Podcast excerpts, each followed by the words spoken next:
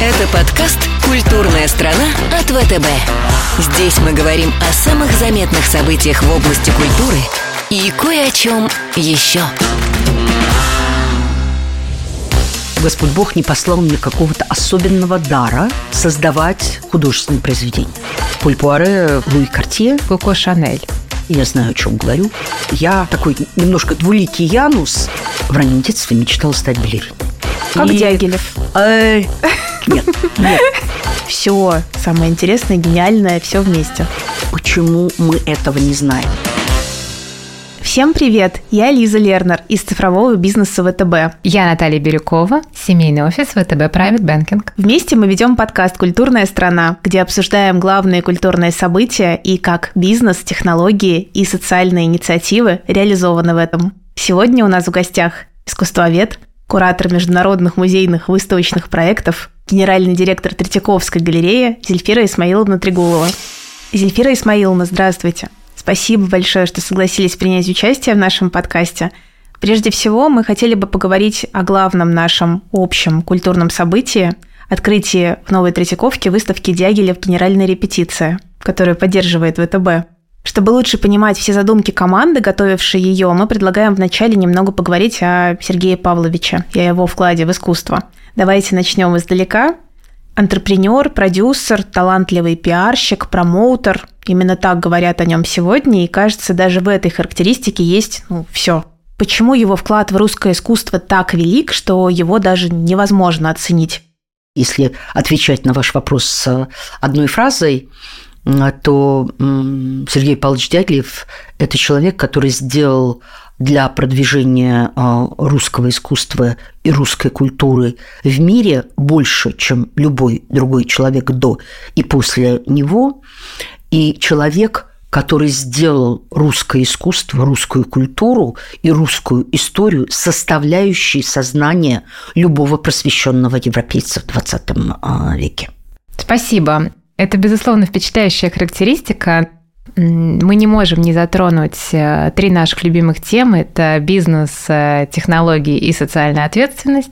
А когда мы изучали вопрос, э, мы наткнулись на то, что Дягилев несмотря на проблемы с личными финансами и даже, можно сказать, нужду, все-таки был успешным продюсером, так как все его постановки все-таки были претворены в жизнь и успешно выходили. Вот э, каково ваше мнение на этот счет? Вся история балетных э, сезонов, организованных Сергеем Павловичем Дятлевым, это история финансового авантюризма, а, и это э, история, которая а, может, в общем, а, послужить каким-то очень интересным примером того, как гениальные идеи а, с самого начала до самого конца обеспечивалось финансирование, и финансирование приватное. Второй момент, который бы я а, хотела здесь э, отметить, это, конечно, невероятное сочетание в Дягилеве – креативности и огромных творческих возможностей. А он был невероятно разносторонним, разнонаправленным а, человеком. Он э, был и музыкантом, он блестяще писал, он был блестящим выставочным куратором. Достаточно вспомнить все проекты, с которых, по сути, начиналась новая история русского искусства. Он был фантастическим э, издателем э, э, издания «Ежегодник императорских театров», когда он еще служил тогда. А при этой конторе было просто прорывом в книжном деле не только, издательском деле, не только в России, но и в европейском масштабе.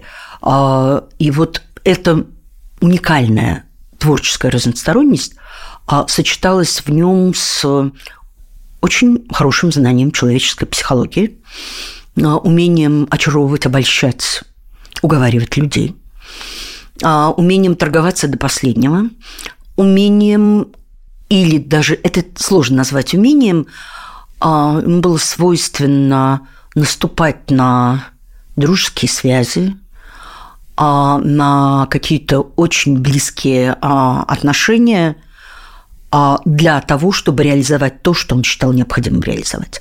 Ну и, конечно, фантастические способности к фандрейзингу. да, ему приходилось думать и о деньгах. И это э, была, наверное, одна из самых малоприятных и тяжелых э, сторон его э, работы. Но никогда заработать денег не было определяющим мотивом. Это личность, которая свидетельствует о том, что человек творческий – это всегда человек очень сложный.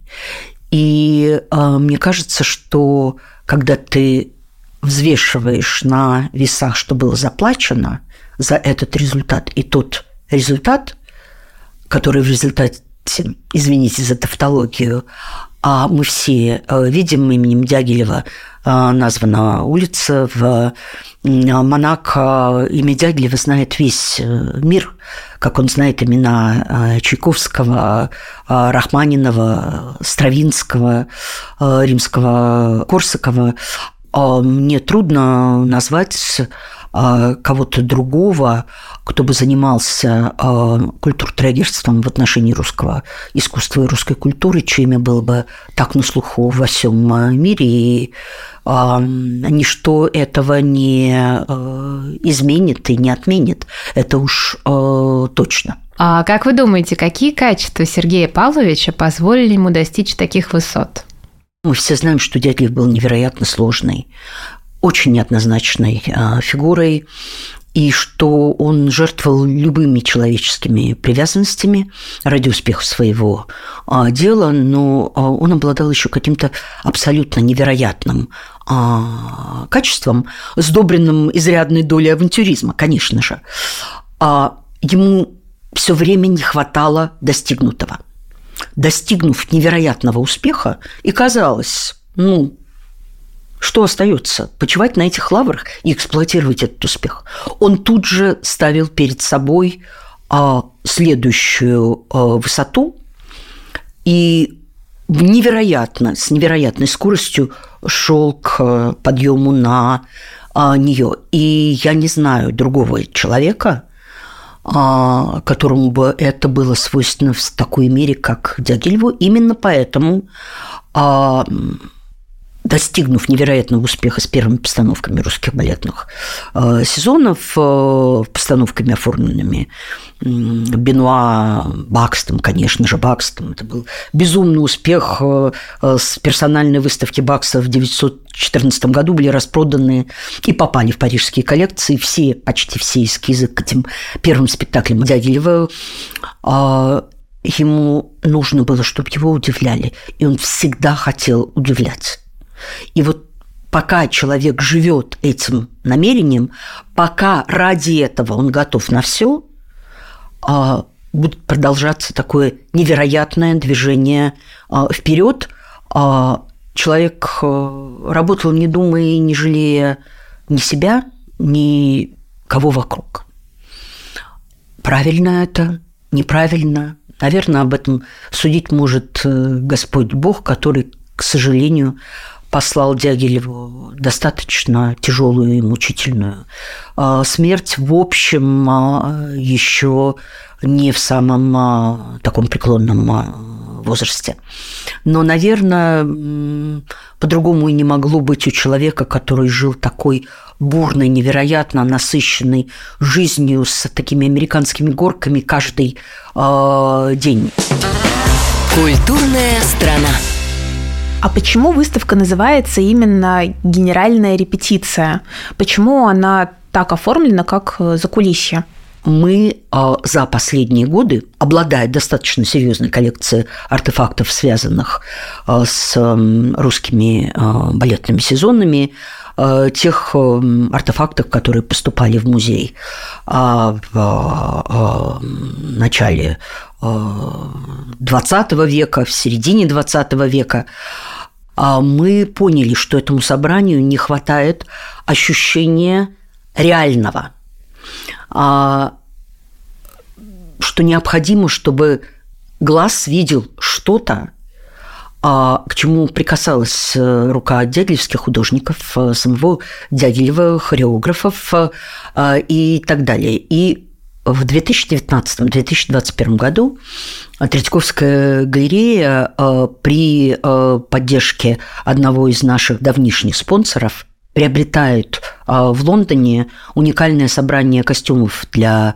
дягилевских постановок, включая первые постановки, такие как «Половецкие пляски» или а, балеты э, «Синий бог» или а, «Тамар», а также уникальный задник Николая Рериха к первой балетной постановке русских сезонов, к половецким пляскам на музыку Бородина.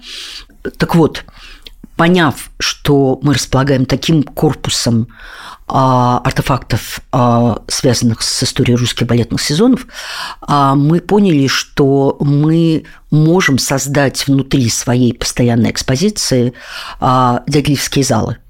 Мы назвали свой проект «Дягилев генеральная репетиция», потому что для нас это действительно генеральная репетиция перед тем, как окончательно оформить концепцию этих дягилевских залов и шире Дягилевского а, центра, потому что мы располагаем еще и фантастическим корпусом архивных материалов. А, мы начинаем эту выставку как бы с зала, который немножечко отсылает к театральной гримерной и со знаменитых, купленных, опять же, в последние годы черных пуантов Корсавиной из балета Шумана «Карнавалы». Многие, когда вспоминают Дягилева, одновременно вспоминают Якуко Шанель. Как вы считаете, Дягилев повлиял на моду? И если да, то как? Первые спектакли 1909 года представили парижской а, публике. Я начинал он со спектаклей в Париже, в театре Шатле. А, представили парижской публике а, совершенно иную концепцию балетного спектакля, оперного спектакля и э, совершенно иной э, балет. А это было революционно сразу же, это было ошеломляюще, и это было визуально настолько богато и совершенно, что не могло не оказать феноменального влияния не только узко на балетные оперные спектакли, на искусство, на стиль, быт – а мы же э, хорошо знаем, а какое влияние дягилевские спектакли, первые спектакли, оказали на развитие мировой моды, и в том числе на великого, величайшего кутюрье Поля Пуаре, я знаю, о чем говорю. Поль Пуаре в 1913 году а, организовал несколько вечеринок, а, отсылая к балету э, Шахерезада на музыку римского Корсакова. И эти костюмы определили развитие а, европейской моды в середине 910-х э, годов. А, определив эту моду на восточное, на многоцветие. А, более того, а, Дягилев, который, как пишут современники, заказывал для Нижинского кольца у Кортье. А его балетные сезоны повлияли в том числе и на переход Луи Кортье от стиля гирлянд с белым золотом и э, бриллиантами э, к стилю тути фрути с многоцветными э, сапфирами, изумрудами, э, рубинами. Трудно вообще сказать, на что дягилевские балетные сезоны не повлияли, потому что это был изначально синтез. И вот в этом была революция, что это не было отдельно музыка, отдельно э, исполнительское искусство, отдельно оформление, отдельно хореография э, или э, режиссура. Спектакль как соединение высочайшего градуса художественных интенций со стороны всех создателей и подбор самых лучших композиторов, художников, танцовщиков, кого угодно. Да? А для этого эм, это, конечно, было Э, тем, что не могло не повлиять на все дальнейшие концепции театральных э, спектаклей. Да, именно об этом мы говорили с Тодором Курензисом э, в одном из наших последних выпусков. Он считает, что истинное искусство – это именно синтез искусств, то есть когда звук, движение, изображение задействовано абсолютно все – и все органы чувств в одном едином перформансе. И, в принципе, многие считают и говорят, что да, гениальность дягилевских сезонов, она была именно в том, что это был такой синтез искусств, представлявшийся глазам публики. То есть все самое интересное, гениальное, все вместе. Кстати, если вы еще не слышали наш предыдущий подкаст с Теодором Курендисом, надо срочно исправиться, его послушать. Это, кстати, наш самый популярный выпуск. И там действительно гость раскрывается абсолютно с другой стороны. Возвращаясь к выставке, которая сейчас проходит в Третьяковке, а, читая отзывы, мы поняли, что к выставке необходимо подготовиться.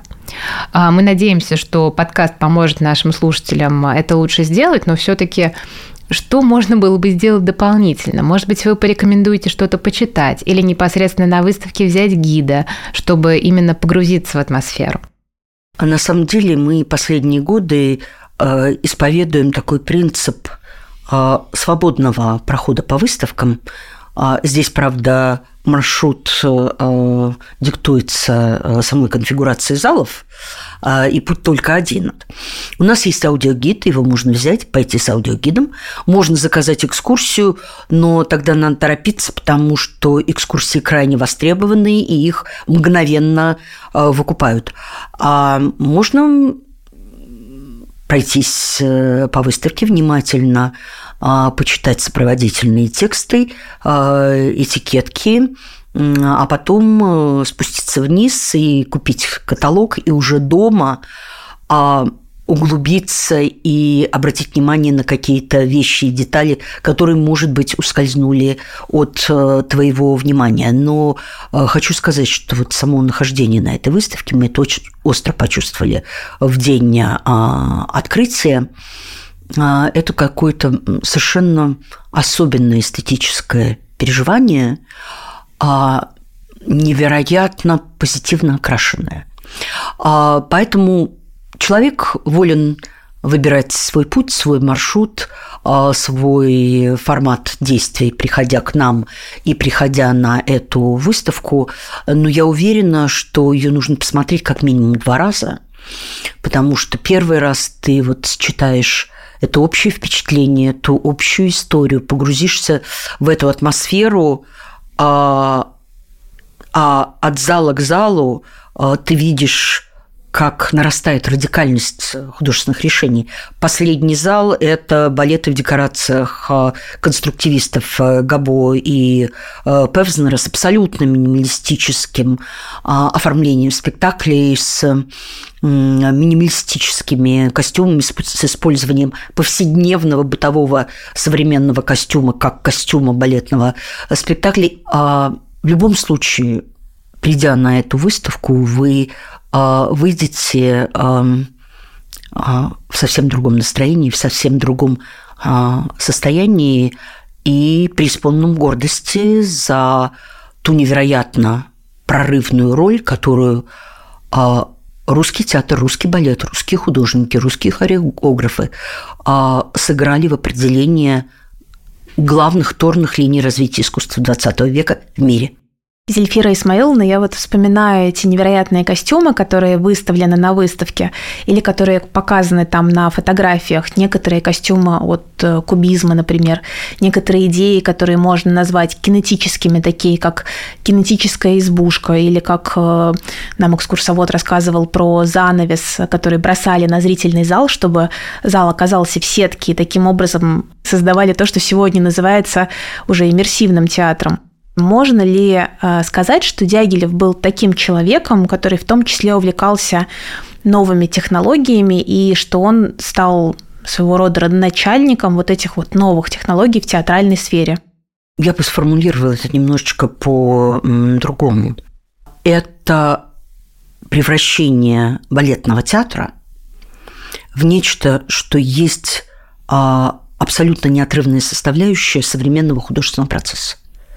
То есть все самое новое, что было в мировом изобразительном искусстве, музыке, литературе, а, теории движения, все это, конечно, а, свидетельствовало о том, что для него дух времени и вот это стремительное движение вперед было а, чем-то, что он обязательно должен был состыковывать со своими а, постановками. Более того, я вообще считаю, что «Весна а, священная» весь балет вот в совокупности, как совокупный художественный продукт или как синтетический художественный а, продукт – был вообще просто одним из самых определяющих моментов а, в развитии эстетики XX века. И не случайно он был поставлен в том самом 1913 году, который многие историки искусства считают поворотным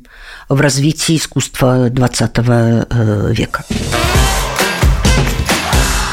Позвольте немного личных вопросов.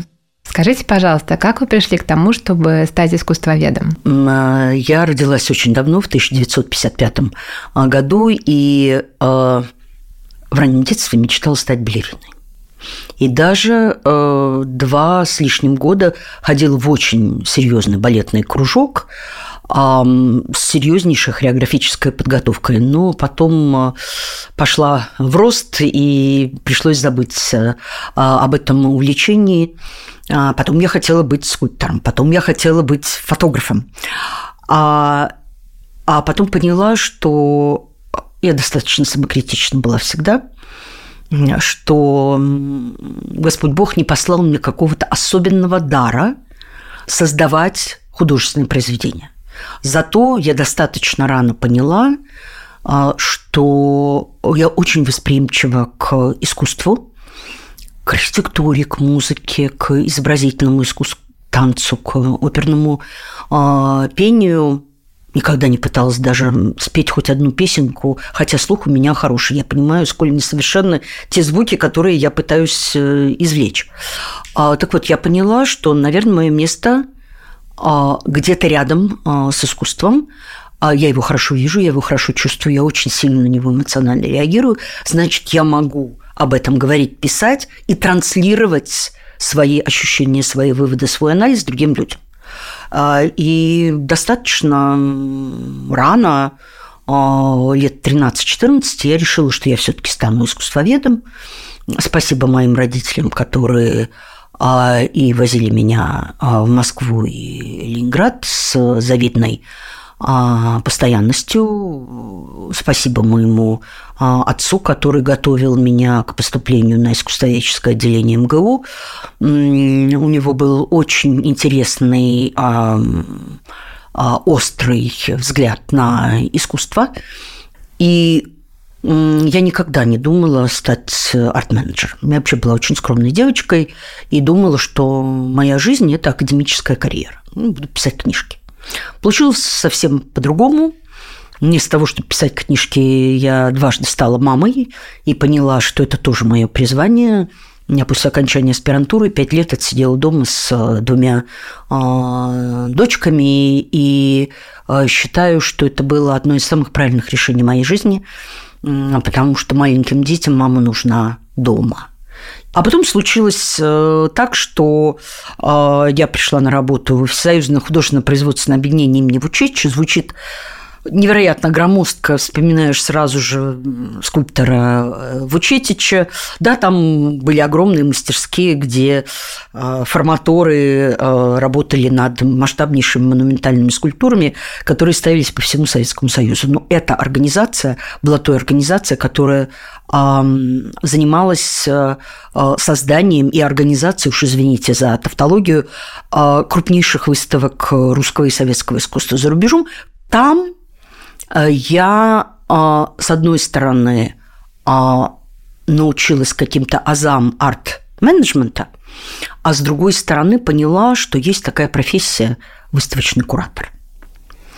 А, и мне кажется, что э, я как бы такой немножко двуликий Янус, потому что в моем послужном списке Э, действительно крупнейшие, масштабнейшие выставки русского искусства, которые э, расширили горизонты огромного количества людей. И вообще понимание о том, что Россия – величайшая художественная цивилизация. Да? Поэтому я и то, и другое, и куратор, и фандрейзер, и промоутер, и менеджер. Как и... Дягилев. Э, нет, нет. Здесь это для меня недосягаемая величина. Но вы абсолютно правы в своем выводе. Это мой герой. И до того момента, как я пришла в Третьяковскую галерею, на самом деле он был для меня главным героем вот из разряда культур-трегеров. Но после прихода в Третьяковскую галерею у меня возник другой герой, абсолютно противоположный человек, Павел Михайлович Третьяков. Это не просто а, застегнутый на все пуговицы, суровый, очень консервативный человек, который собирал консервативное русское искусство э, передвижников, да? а что это невероятно смелый а, человек, очень успешный предприниматель, он вообще был успешен за что а, брался, который поставил перед собой абсолютно миссионерскую задачу приватный человек, московский купец, создать первый в стране музей национального русского искусства. Вот теперь у меня два героя. Зельфира Антиподы. В одном из ваших интервью вы рассказывали, что когда вам предложили возглавить музей, то вы согласились, потому что поняли, что вы сможете попробовать открыть русское искусство еще раз, но уже по-новому для России и для Запада. Скажите, пожалуйста, вот это ваша мечта открыть по-новому русское искусство. Она уже сбылась или, может быть, постепенно сбывается?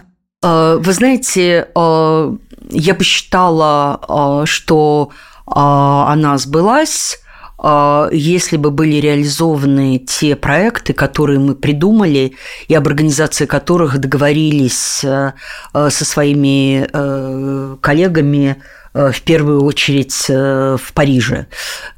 Если говорить о русском искусстве XIX века, то есть величайший художник, который совсем не известен за рубежом. А, каждый раз, когда я водила по Третьяковской галерее, я очень люблю а, сопровождать своих коллег, а, которые приезжали в Москву по нашим экспозициям, и по экспозиции классического искусства в Лаврушинском переулке и по экспозиции на Крымском валу. Так вот, каждый раз, когда я их водила, и они останавливались вначале перед огромным полотном Иванова, а потом перед эскизами и просто с изумлением смотрели на меня говорили, почему мы этого не знаем. И показывая на те или иные эскизы Иванова, говорили, ну, невозможно поверить, что это создано в 840-х годах, а не в 890-х годах. А вот моя мечта сделать в достойнейшем месте выставку Александра Иванова. И наш последний вопрос про тайм-менеджмент. Мы знаем, что у вас почти полторы тысячи человек в подчинении. При этом вы очень глубоко погружены в искусство, вы можете рассказывать абсолютно про каждую картину в галерее, про каждый экспонат, который у вас представлен на любой выставке. И у вас еще большая семья, которой вы много посвящаете времени. Вот скажите, пожалуйста, а вы можете с нами поделиться вашим рецептом, как все успевать? А, я думаю, что ответ эм, очень простой. Мне невероятно интересно а, делать то, что я делаю. Мне невероятно интересно каждый день встречаться с самыми разными людьми. Каждый день, и в этом мне очень импонирует Сергей Павлович Дягилев, узнавать что-то новое. Чувствовать, что я еще умею удивляться. При этом я прихожу на работу в музей, и вот если совсем станет тошно, ведь всегда же можно выйти в залы, в особенности по понедельникам, когда э, мы закрыты для посетителей, когда там, работают копиисты, когда мы производим обеспыливание, там, генеральную уборку и так далее, и просто э, походить по залам. Или когда приходит человек, вот как раз в понедельник я показывала коллекцию в Лаврушинском переулке э, одной из тех современных женщин, которые очень красивые, очень элегантные, крайне успешны в бизнесе и очень интересуются тем, что мы делаем. Мы сейчас действительно наращиваем круг партнеров, которые как бы собратья по разуму, которым интересно то, что мы делаем, которым это импонирует и которые готовы помогать, может быть, не такими а, огромными суммами, а, как те, которые а, дают нам наши попечители, но которые очень хотят быть вовлеченным в то, что мы делаем, и понимать, что мы делаем. И вы не представляете, а, мы ходили с ней два с половиной часа, какое удовольствие я испытала, потому что каждый раз а, когда мы вставали перед той или иной работой, о которой я писала, рассказывала, говорила, я все равно видела что-то новое, чего я не видела раньше. Или сам ход разговора, потому что я не изображаю себя экскурсовода. Это разговор о. Мне всегда очень важно э, видеть обратную связь, отклик и эм, мысль того человека, с которым я хожу, подталкивает меня а, к дальнейшему развитию своей собственной сформированной ранее мысли. А, и это действительно невероятно сильная эмоциональная подпитка, которая ну, помогает э, Э, быть в тонусе. Ну и, наверное, тот факт, что у меня нет необходимости, возвращаясь домой, готовить ужин для э, семьи, и я могу обойтись абсолютным минимумом. Зельфира Исмаиловна, большое спасибо, что вы приняли участие в нашем подкасте. Будем рады видеть вас снова. Спасибо большое. Подписывайтесь на наш подкаст на всех площадках и до новых встреч!